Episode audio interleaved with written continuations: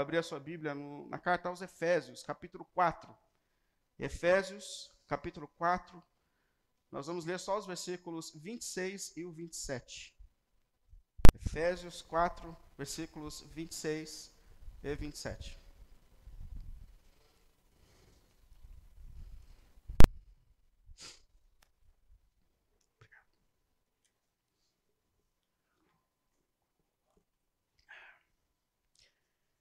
Efésios 4, 26 e 27. Quando vocês ficarem irados, não pequem, não pequem. Apaziguem a sua ira antes que o sol se ponha. Não deem lugar ao diabo. Vou ler de novo. Quando vocês ficarem irados, não pequem. Apaziguem a sua ira antes que o sol se ponha. Não deem lugar ao diabo. Vamos orar? Santo Deus e Senhor, nós rendemos a Ti, Pai, todo o nosso louvor e toda a nossa gratidão por tudo que o Senhor tem feito por nós. Obrigado, Senhor, pelo tão grande privilégio que nós temos de nos reunirmos nesse sábado pela manhã, Senhor, para buscarmos a Sua face, para cantarmos louvores a Ti, para prestarmos a Ti, Senhor, todo o nosso louvor e a nossa gratidão por tudo que o Senhor tem feito, Senhor. Obrigado, meu Deus, por tantos privilégios graciosos que o Senhor tem derramado sobre as nossas vidas, Senhor. E nós pedimos a Ti, Senhor, o Senhor que nos conhece como ninguém, fale aos nossos corações, direcione as nossas vidas, direcione a nossa caminhada, Senhor. Não há ninguém mais que nos conhece como o Senhor nos conhece, Senhor. E nós nos colocamos diante de Ti. Pedimos que o Senhor nos fale, que o Seu Espírito coloque em nossa mente e em nosso coração a Sua palavra e nos ajude, Senhor, a viver de maneira que glorifique o Teu nome, pelo santo nome de Jesus, Pai. Assim nós oramos e pedimos. Amém. Pode sentar, por favor. Bom, a gente tem falado sobre transformação, sobre metamorfose, sobre o poder que o Evangelho tem de causar transformações na nossa vida e na nossa caminhada. E nós começamos essa série falando sobre dois tipos de caminhada que a gente pode desenvolver quando a gente fala da nossa jornada espiritual. Uma delas é uma mente religiosa, uma mente que entende que servir a Jesus e seguir os passos de Jesus é simplesmente o ato de nós virmos à igreja no fim de semana e darmos a Ele uma parte da nossa vida. Mas nós vimos também que uma outra possibilidade é entendermos que seguir a Jesus é você ouvir a voz de Jesus passando por você e dizendo, vem, siga-me. E seguir a Jesus é entrar com Ele nas esquinas, nos lugares, e perceber como Ele agiu e reagiu diante das circunstâncias da vida, diante das pessoas, diante daqueles que lhe faziam mal e bem. É olhar para Jesus e imitar a Jesus. Tornar-se seguidor de Jesus é imitar Jesus na vida, nas circunstâncias da vida, nos desafios da vida, nos momentos bons da vida, mas seguir é a gente olhar para Jesus e andar com Jesus, atrás de Jesus, com esse propósito de nos tornarmos cada dia mais parecidos com Ele. E eu creio que o caminho, o propósito de Deus é que a gente siga a Jesus, que a gente entenda que a jornada espiritual é muito mais do que a gente simplesmente vir à igreja no fim de semana, que isso tem uma importante função na nossa vida. Mas a gente precisa entender que seguir a Jesus é andar atrás de Jesus. É deixar-se ser transformado pelo poder e pelo Evangelho de Jesus. Esse é o nosso propósito. Esse é o propósito de Deus. Eu espero que seja o seu também. Seguir a Jesus. Ser transformado à imagem de Jesus. Bom, e hoje eu queria falar desse Evangelho que nos transforma. De pessoas iradas, indignadas diante de circunstâncias da vida. Há pessoas que são capazes de agir com amor diante de situações e pessoas que, por vezes, nos desafiam. Eu não sei como você aprendeu, mas eu aprendi na vida que as pessoas fortes são aquelas que não levam desaforo para casa. Para mim, sempre foi assim. É não chegar em casa tendo alguém gritado mais alto do que eu. É chegar em casa contando da minha coragem e da minha valentia diante dos desafios que me cercam. Dos desafios, principalmente nos relacionamentos. Porém, no Evangelho, eu aprendi um outro caminho. No Evangelho, eu aprendi que o ser forte está relacionado a ter domínio sobre mim mesmo, sobre as minhas forças. é submeter a minha vontade à vontade do meu Senhor. Esse é o caminho proposto por Deus, que a gente aprenda a submeter a nossa força à vontade do nosso Senhor. Foi assim que Jesus classificou os mansos, que a ideia de manso na Bíblia é uma ideia de um animal forte, feroz, mas que foi amansado e que agora tem o seu poder, a sua força submissa ao seu dono. Então, para Jesus, para o evangelho forte, é aquele que controla a si mesmo, para que a vontade do seu Senhor prevaleça na sua vida e na sua história. E esse é o caminho que o evangelho nos chama a viver, nos chama a entrar. Então, eu queria falar sobre essa mudança que precisa acontecer de nós, de pessoas que, por vezes, vão agir na ira, no nervosismo. Há pessoas que são capazes de manifestar mansidão e amor, mesmo diante dos desafios da nossa vida. Primeira coisa é o que é a ira. Quando a Bíblia está falando de ira, do que ela está falando?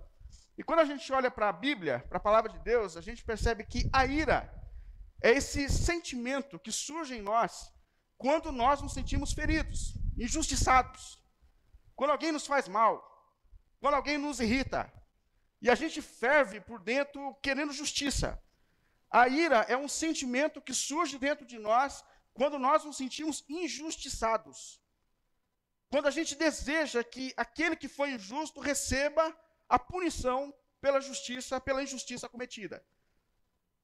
E é interessante que na Bíblia não é necessariamente a ira um pecado.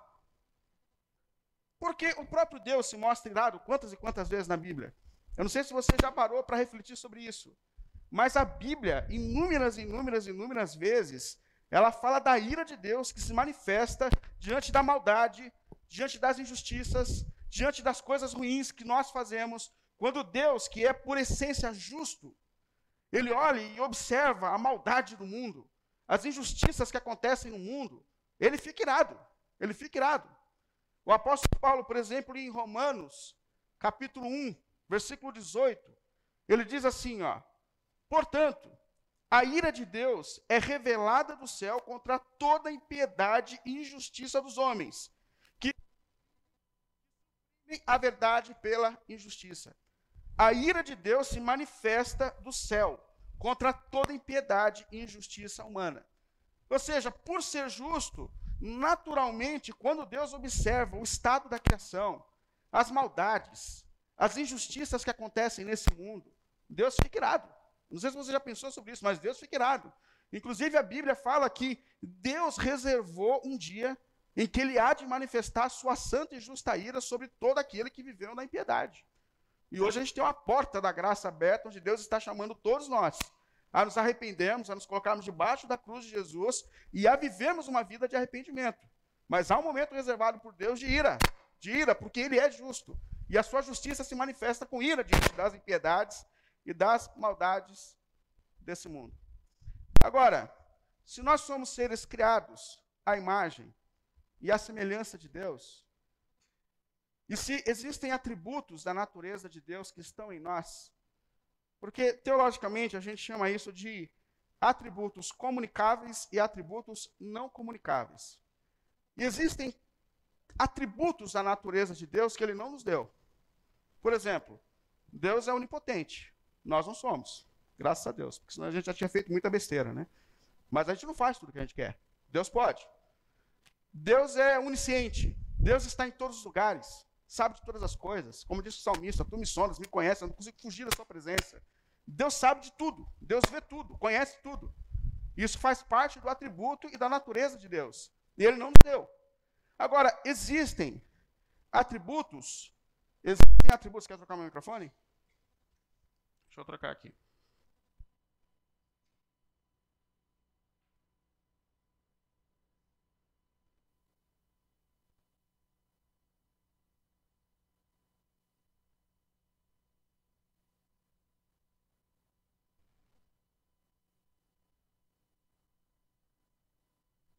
Som. Agora vai. Então, existem atributos da natureza de Deus que ele nos deu, que ele compartilhou com a gente. Por exemplo, nós temos o senso de justiça. Deus é essencialmente justo. Nós nem sempre agimos com justiça, mas há em nós, na nossa natureza, no nosso coração, esse atributo. Então é normal que, diante da injustiça, diante da maldade, nós tenhamos, às vezes, uma reação de indignação. É normal. Se você sair daqui hoje e no caminho para casa você observar alguém chutando um cachorro na rua, é normal. Alguém agredindo uma mulher, é normal. Aliás, se a gente não tiver nenhuma reação, é que a gente não está bem. É normal, porque Deus coloca em nós esse senso de justiça. Inclusive, Jesus disse: bem-aventurados são aqueles que têm fome e sede de justiça. Bem-aventurados, felizes são esses que têm fome e sede de justiça. E grandes movimentos que mudaram a sociedade vieram de corações que se sentiram injustiçados, indignados, diante do racismo, diante do feminicídio, diante da corrupção, diante de tantas coisas terríveis que acontecem na sociedade. São justamente os que não se conformam com isso que foram agentes de mudança e transformação no mundo e na sociedade. Então, a ira, ela não é necessariamente um pecado. Na verdade, é um sentimento, é uma natureza de Deus que foi compartilhada sobre nós, e é normal que, diante de alguns momentos e circunstâncias, nós nos sintamos indignados e que a gente fique irado. Agora, o problema é que a ira pode tornar-se pecado. A ira pode tornar-se pecado. O texto que nós lemos no princípio, ele disse assim: irai-vos. Ou seja, Deus não vai se surpreender se você ficar indignado ou indignada diante de algumas coisas. Irai-vos, irai-vos. Mas não pequem. Mas não pequem. Porque a maneira em que nós agimos e reagimos no momento da ira pode nos levar a erro. Aliás, a gente pode tornar a injustiça pior ainda quando nós agimos no momento da ira.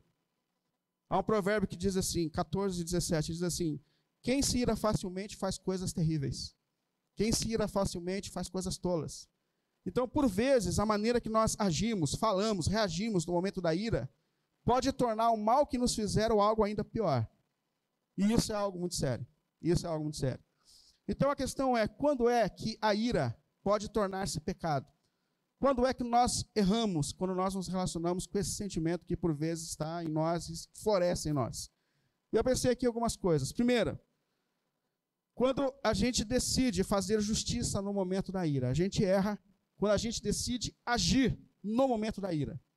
Porque normalmente, se a gente age no momento da ira, o que a gente deseja é que o inimigo seja destruído. A gente deseja o mal. É agir no momento da ira, é agir desejando que aquele que fez o mal a nós receba a punição.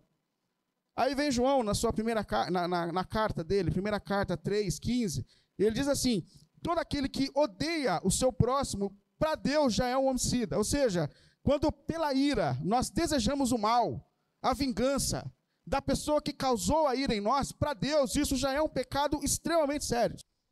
E a gente tem que admitir que as piores bobagens que a gente faz na vida, a gente faz nos nossos momentos de ira.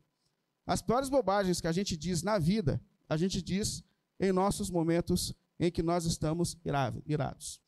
E olha que existem erros que comete nesses momentos da ira, que são irreparáveis. Eu lembro quando eu era adolescente, eu cresci no mesmo bairro. Os meus pais moram até hoje na mesma rua. Eles se conheceram na mesma rua e moram na mesma rua até hoje. Então eu cresci ali. E nós tínhamos um amigo de infância. E crescemos juntos, brincamos juntos. Na minha época, pelo menos, a gente empinava pipa, jogava bolinha de gude. A geração nem sabe mais o que é isso, mas a gente fazia isso naquela época. E eu lembro que um amigo meu, mesma idade que eu, ele tinha um irmão que começou a ter problema com o uso de drogas. Mais velho do que ele. A gente tinha por volta de 14, 15 anos, o irmão devia ter 20 anos já era um homem. E ele não só teve problema com as drogas, mas ele começou a roubar as coisas dentro de casa para poder sustentar o vício. E não trabalhava. E isso virou uma luta dentro de casa. Quem já passou por isso, ou passa por isso, sabe que esse negócio é terrível. E começou a virar uma luta, todo mundo fervendo dentro de casa, com as injustiças, com as coisas sumindo, com as roupas sumindo. E ele uma vez, contou não, a gente viveu esse momento, e ele uma vez chegou em casa, e ele trabalhava já nessa época, e no momento do almoço estava muito calor, ele falou: vou passar em casa e colocar uma bermuda nova que ele tinha colocado. E quando ele abriu a gaveta, a bermuda não estava lá, o irmão tinha roubado para vender.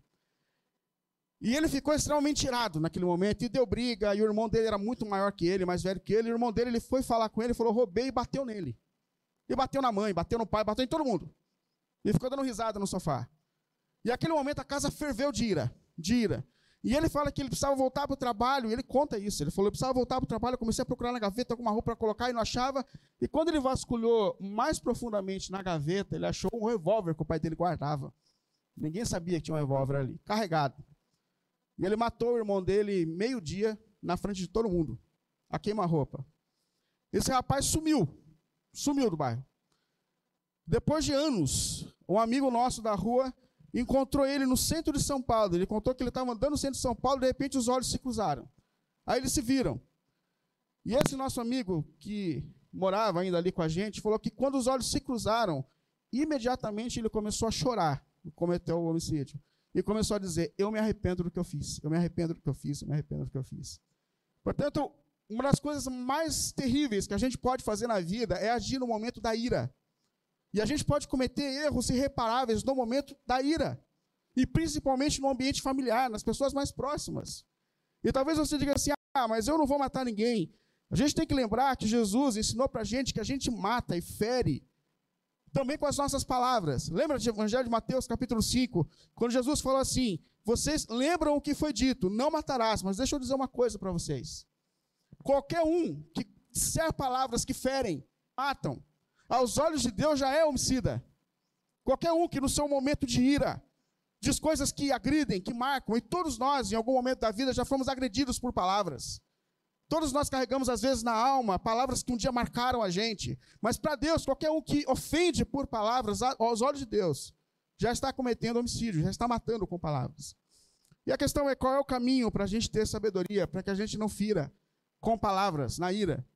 E eu gosto muito da palavra de Tiago. Aliás, esse é um texto para você marcar assim e a gente lê. A gente tenha sabedoria nos momentos em que nós estamos irados. Tiago 1, 19, 20. Se você quiser abrir a sua Bíblia aí, abra Tiago 1, 19, 20.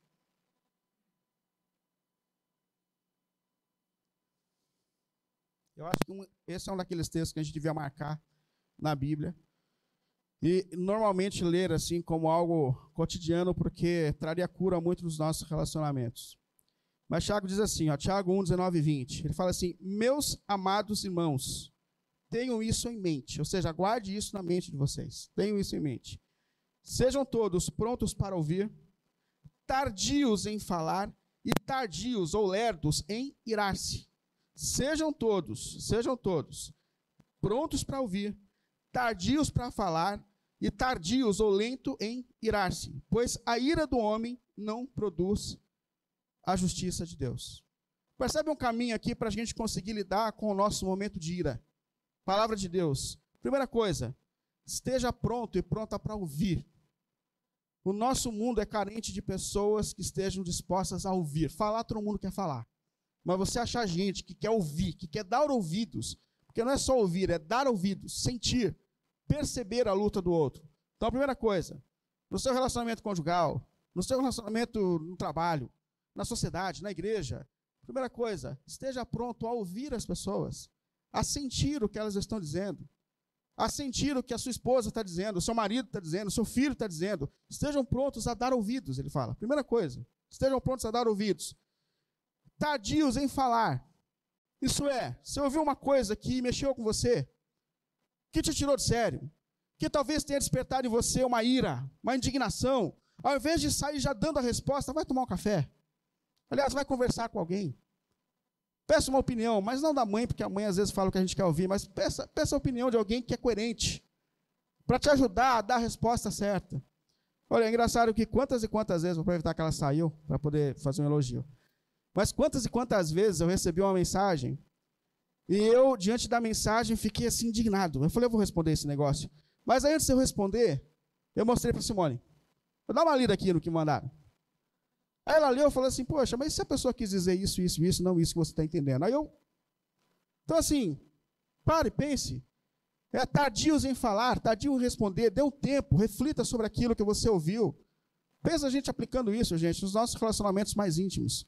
Capacidade de ouvir, lentidão em responder, reflexão para responder, oração para responder. Pensa se nós tivéssemos essa capacidade de desenvolver isso na nossa vida prática. Porque normalmente a gente é toma lá da cá, falou, você escuta. Mas se a gente desenvolver, ele fala, e tardios, que na tradução podia ser lerdos, lerdos em irar-se. E eu acredito que se a gente desenvolvesse esse caminho de primeiro ouvir com o coração, orar a Deus antes de responder uma palavra, nem irado a gente vai precisar ficar, raramente nós ficaremos irados. Percebe a sabedoria que ele desenvolve aqui? Como disse o escritor de Provérbios, né? Provérbio 15:1. A resposta calma é capaz de desviar o furor. Ou seja, se você responder de igual para igual, você pode tornar a luta pior. Mas se a gente conseguir, nesses momentos, dar uma resposta branda, de sabedoria, que vem de fruto de oração, de reflexão, de quem buscou a ideia, a opinião de alguém para poder responder, quantos conflitos e quantas bobagens a gente pode evitar porque a gente age por vezes no momento da ira. Então, o primeiro caminho que a gente pode errar nesses momentos de ira, quando a gente decide agir irado, quando a gente acha que a gente tem o direito de dar a punição, de reagir com agressão àquilo que nós escutamos. Em segundo lugar, a gente peca na ira quando nós temos uma motivação errada. Quando a motivação é errada. E todos nós também estamos sujeitos a isso. Pode ser que nós estejamos indignados, chateados com alguém e que a motivação que nos leva a esse chateamento não é lícita. Pode ser. Até porque existem sentimentos dentro de nós que estão desordenados. Nós temos a cobiça dentro de nós. Nós temos a inveja dentro de nós. Lembro de uma vez que uma irmã falou assim, eu não gosto daquela irmã. Eu falei, por quê? Falei, porque ela é simpática demais. Ah, ela chega cumprimentando todo mundo, falando todo mundo, eu não gosto disso, eu gosto de gente mais quieta. Não suporto ela, não suporto ela. Eu falei, meu Deus do céu. Eu lembro quando eu era adolescente, já com uns 17 anos de idade, eu estava no colegial, e foi um momento bem legal assim na minha vida, porque eu estudei com alguns amigos naquela época, amigos de igreja, que a gente já começava a frequentar a igreja. E uma vez a gente estava no intervalo com os amigos reunidos, conversando, batendo um papo, e veio um casal na nossa direção. Eu já contei isso algumas vezes. Mas veio um casal na nossa direção, de jovens também, um rapaz e uma moça, e o rapaz olhou para mim e falou assim, é ele? Aí a moça falou, é ele. Eu nunca tinha visto os dois na minha vida. Aí ele veio para cima de mim para me bater. Mas eu nunca tinha visto aquele rapaz na minha vida. Aí os meus amigos seguraram ele, eu fiquei parado olhando assim, sem tentar entender o que estava acontecendo. Ele estava furioso comigo, irado comigo. E ele queria me bater de qualquer jeito. Aí eu falei, posso pelo menos saber, porque eu vou apanhar, porque eu nunca vi vocês na vida. Aí ele falou assim, porque você mexe com a minha namorada todos os dias. Todos os dias você mexe com ela. Eu olhei para ela e falei, meu Deus do céu, eu nunca vi esse ser na minha vida. Eu olhei assim, ela tava, com certeza estava me confundindo com alguém. Aí ela olhou para mim, eu falei, gente, peraí, o rapaz quer me pegar, os amigos segurando. Eu falei assim, moça, peraí, não sou eu, você está me confundindo. Eu falei, olha para mim, olha bem para mim, e vê se sou eu que mexo com você. E ela usava um óculos que eles chamavam naquele tempo, assim, daquele fundo de garrafa, bem grosso, né? E ela chegou bem perto de mim, olhou para mim, falou, é ele mesmo. E o rapaz queria me bater de qualquer jeito, e o pessoal segurando, e depois acalmou, e pior que era uma moça assim, bem desajeitada, não tinha porque eu mexer, até os meus amigos olharam para mim e falaram assim, você mexeu com ela? Eu falei, eu não mexi com ela, porque se você mexer, a gente vai bater em você. Eu falei, não, eu não mexi, eu nunca vi isso na minha vida. E quando que a gente pode pecar na ira? Quando a motivação, eu estou falando de um exemplo, mas a motivação que por vezes causa indignação nos nossos corações, ela pode ser ilícita. E a gente tem que refletir se, de fato, existem razões que, por vezes, estão despertando esse senso de justiça dentro de nós. Isso em todas as áreas da nossa vida. Um outro exemplo, aliás, um outro caminho que a gente pode pecar na ira é quando a ira é prolongada, quando ela dura. Porque o texto que nós lemos a princípio, ele diz assim, não se ponha o sol sobre a sua ira. Ou seja, não trabalhe esse negócio no seu coração. Não fique remoendo as suas mágoas. Não fique se enchendo daquilo que te fizeram. Não vá dormir remoendo essa briga conjugal que você teve. Não fica fazendo isso. Não acostume a viver magoado. Não deixe que esse negócio vá para o seu coração. Porque Jesus disse que as piores coisas que a gente faz vêm do coração.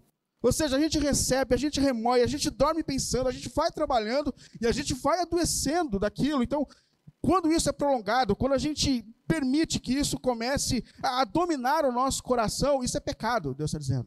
Isso é pecado, não é propósito de Deus. E, aliás, isso adoece a gente, gente. Pessoas que guardam rancor, que guardam mágoa, E como é triste, às vezes, a gente lidar com vidas de famílias, de casais, de pais e filhos, onde a gente percebe que existem pessoas que estão há 1 ano, 2 anos, 20 anos, 30 anos, carregando mágoas, carregando dores no coração, e estão amargando no seu coração, porque são incapazes de perdoar, mas vivem com essa busca da ira, da justiça. Ou seja, não se põe o sol sobre essa ira. Não vá dormir, meu irmão. Não vá dormir, minha irmã, com o coração cheio de mágoa, de rancor. Não permita que isso se estabeleça no seu coração. Busque a paz. Ore a Deus. Não se acostume em viver mal, Deus está dizendo. E ele deixa isso ainda mais intenso, porque ele fala assim, não se põe o sol sobre essa ira, e mais, não dê lugar a Satanás. É ele que está dizendo. Não dê lugar a Satanás. É intenso isso. Ou seja, é justamente na ira, quando a gente decide armazenar nos nossos corações a mágoa, a dor, o ressentimento, que esse ser terrível que nos cerca a cada segundo. Infelizmente, a gente não vive conectado sempre com essa realidade, mas nós todos estamos envolvidos numa luta intensa espiritual que cerca a nossa vida, os nossos filhos, o nosso casamento, a nossa comunidade. E ele está dizendo, não dê lugar a Satanás. Não deixe que isso se aloje no seu coração, muito pelo contrário, repreenda o maligno. Se você percebe que você está irado, está irada, que você vai agir de maneira irada, em nome de Jesus, pare, pense, repreenda o maligno. Não, não, aqui não, na minha casa não. A ira não vai prevalecer sobre o meu casamento, sobre o meu relacionamento, sobre a maneira que eu falo com a minha esposa, sobre a maneira que eu falo com meu filho, sobre a maneira que eu falo... Aqui não, repreenda o maligno, não dê lugar ao diabo, ele diz. Não dê lugar ao diabo, não permita que isso aconteça. Não permita que aconteça, porque um dos caminhos que a gente peca é quando a ira é prolongada e toma lugar no nosso coração. E um dos caminhos que tem Satanás para vencer, por vezes, a gente nas lutas que nós enfrentamos, é quando esse negócio vem para o nosso coração e passa a governar as nossas atitudes. Eu queria fechar concluindo sobre o caminho para que a gente vença a ira e consiga viver em amor. E eu pensei aqui em 3 caminhos. Primeiro, perdão. Perdão. Porque, às vezes, gente, o único caminho que vai poder restabelecer relacionamentos e nos livrar dessa sede de justiça que nós temos é você realmente liberar a pessoa que te ofendeu da culpa que ela carrega, porque de fato ela te fez mal. E sabe que existe essa diferença entre o perdoar e o desculpar, porque desculpar é quando a gente entende o que aconteceu e a gente fala, deixa para lá. Agora o perdão é quando de fato nós fomos ofendidos e agredidos por alguém. E por vezes a única cura que tem para a gente se livrar desse sentimento de ira e de vingança é a gente conseguir liberar o perdão. Eu lembro assim que há muitos anos atrás eu ajudava como auxiliar numa igreja, menor. Então era mais fácil perceber quando alguém diferente entrava na igreja. E um dia eu estava pregando justamente sobre perdão. E um homem entrou, muito bem arrumado, de social, eu vi que não era da igreja, diferente, uma igreja pequena, e sentou assim do lado esquerdo e ficou me olhando o tempo todo. Quando eu acabei de pregar sobre a ira e sobre perdão, ele veio na minha direção assim em lágrimas, E ele falou assim, hoje eu saí de casa disposto a fazer uma bobagem. Eu tinha uma sociedade, o meu sócio me deu um golpe terrível. Eu estou pobre, eu era bem de vida e eu estou pobre. E eu saí de casa hoje olhando para minha esposa e para os meus filhos dizendo, a nossa família acabou porque eu saí de casa hoje para fazer uma bobagem. E eu passando aqui na porta, entrei com o carro, sentei e você trouxe esse negócio que bateu em mim. E hoje eu quero que você ore por mim para que eu libere essa pessoa e não faça essa bobagem.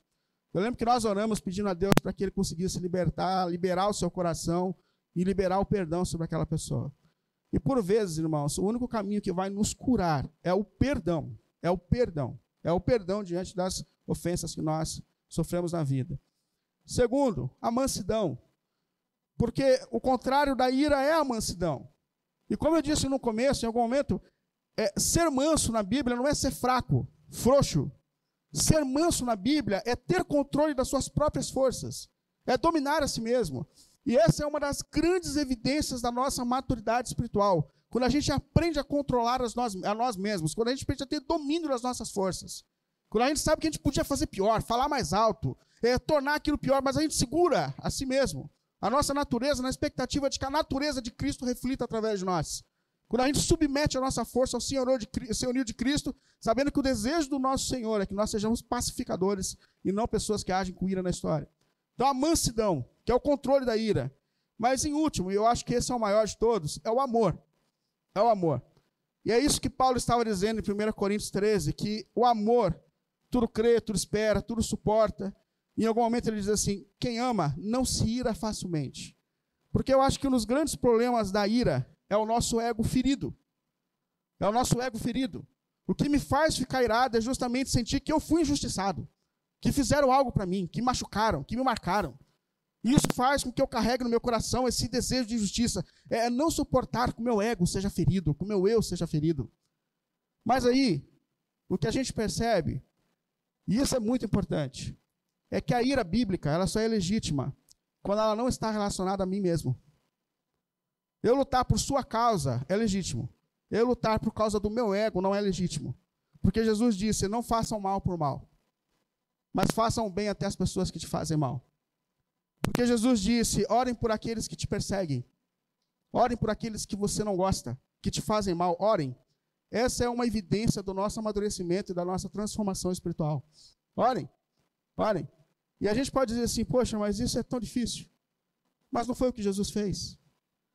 Quando Jesus chegou na casa do Pai e viu as pessoas usando a fé para ganhar dinheiro, usando a igreja para ficar rico, Jesus naquele dia ficou irado. Santa e justa ira. Mas ele entrou na igreja e literalmente naquele dia o chicote estralou, ele derrubou a mesa, ele colocou os caras para fora, ele ficou irado com aquilo e ele acabou com tudo. Por quê? Porque a casa do pai dele estava sendo usada de maneira ilícita. Agora, quando se tratou de si mesmo, quando aqueles guardas vêm prendê-lo e Pedro saca a espada e ele saca a arma para agredir e fala, não Pedro, não, nós não somos que peguem armas. Não é esse o nosso caminho. E ele coloca a orelha do cara de volta no lugar, do soldado de volta no lugar, dizendo, não, nós não somos desses. Quando ele está sendo crucificado, cravado na cruz, ele fica olhando para o pai, dizendo assim, pai, tem misericórdia, pai. Eles não sabem o que estão fazendo, tem misericórdia, pai. Não derrame sobre eles a ira, a justiça, mas tem misericórdia, tem misericórdia. E o que Jesus nos chama, a nós que desejamos ser seguidores de Jesus, é que esse mesmo amor, comece a se manifestar nas nossas vidas. Que nós tenhamos capacidade de olhar dentro de uma briga conjugal e dizer, eu não vou fazer mal por mal, eu não vou responder dessa forma, eu não vou te agredir, eu não vou deixar marcas em você. Que a gente consiga olhar em problemas que a gente tem no ambiente de trabalho e falar, não, essa pessoa não sabe. E tem uma fala de Jesus que ele fala assim, pai, eles não sabem o que fazem. Ou seja, às vezes as pessoas que nos agridem, elas não sabem por que estão agredindo. Elas carregam traumas na alma, elas carregam dores na alma, elas carregam esse ódio, porque elas nem sabem porque são agressivas. Aí Jesus falou assim, pai, tem misericórdia, tem misericórdia. E qual é o nosso caminho, queridos irmãos e irmãs? Nós somos seguidores de Jesus. É transformar a ira em amor. É encher o ambiente de casa de amor, de perdão, de mansidão. Porque é isso que nos torna parecidos com o nosso Redentor. E foi isso que ele fez por nós na cruz do Calvário, quando ao invés de lançar sobre nós a ira, sobre os nossos pecados, ele deu a vida por nós e derramou o seu amor sobre a nossa vida, para que nós fôssemos redimidos dos nossos pecados. E quem sabe hoje, Deus não está falando para você que você precisa manifestar amor, perdão. Você chegou aqui com o coração cheio de rancor. Você tem pessoas que te fizeram mal, que te agrediram. E você não está sendo chamado para ser um seguidor, uma seguidora de Jesus e manifestar perdão e amor, irmãos. Porque Jesus disse que é isso que nos tornará filhos e filhas de Deus, se nós tivermos capacidade de amarmos os nossos inimigos. Não é o poder, não é o milagre, não é a prosperidade financeira. O que nos faz filhos e filhas de Deus é a capacidade de amar aqueles que são diferentes de nós. Quem sabe hoje Jesus está chamando para manifestar amor na sua casa, no seu relacionamento conjugal, no relacionamento com teus filhos, na sua comunidade de fé, porque aqui nós somos pessoas diferentes, mas nós somos convocados pelo amor, e para o amor. E se nós quisermos ser conhecidos como filhos e filhas de Deus, esse amor que Deus derrama sobre nós precisa se manifestar nos nossos relacionamentos mais íntimos. Que Deus encontre de nós, filhos e filhas, capazes de amar aqueles que são diferentes, pelo nome de Jesus. Amém? Amém. Vou ficar em pé. Vamos cantar, depois a gente ora.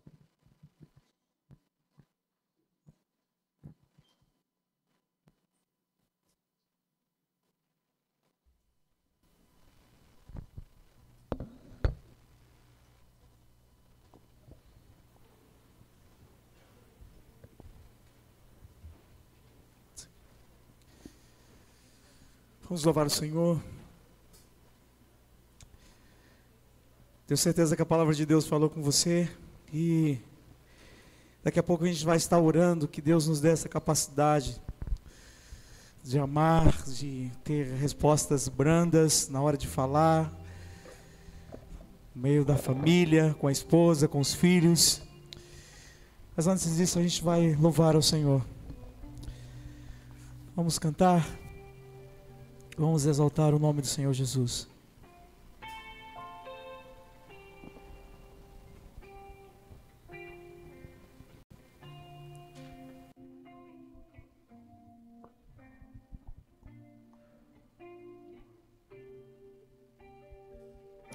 Vem, Senhor, e toma minha vida. Vem com tua glória e enche este lugar. Quero ser como incenso a queimar no altar. Traz teu fogo e purifica, manifesta o teu poder. Quando a glória do Senhor se manifestar em nós, todo joelho se dobrará, toda língua confessará que Jesus Cristo é o Senhor. Vem, Senhor, e toma minha vida. Vem com tua glória e enche este lugar. Quero ser como incenso a queimar no altar. Traz teu fogo e purifica, manifesta o teu poder. Quando a glória do Senhor se manifesta em nós,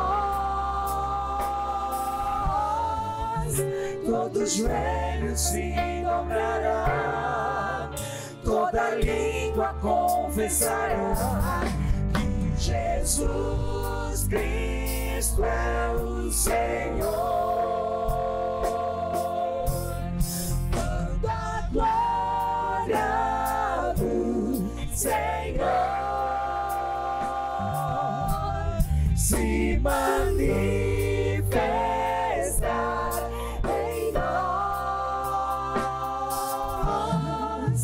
todo joelho se dobrará, toda língua confessará que Jesus Cristo é o Senhor. A nuvem de tua glória enche esse lugar. Prostrados já adoramos com anjos e querubins. A nuvem de tua glória enche este lugar. Prostrados te adoramos com anjos e querubins.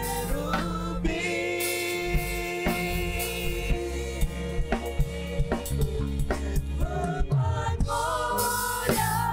glória do Senhor se manifesta em nós, todo joelho se dobrará, toda língua confessará que Jesus Cristo é o Senhor.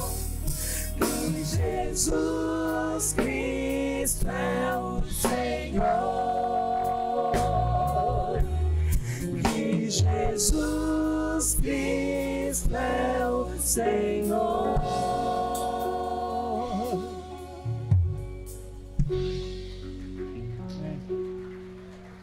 Amém.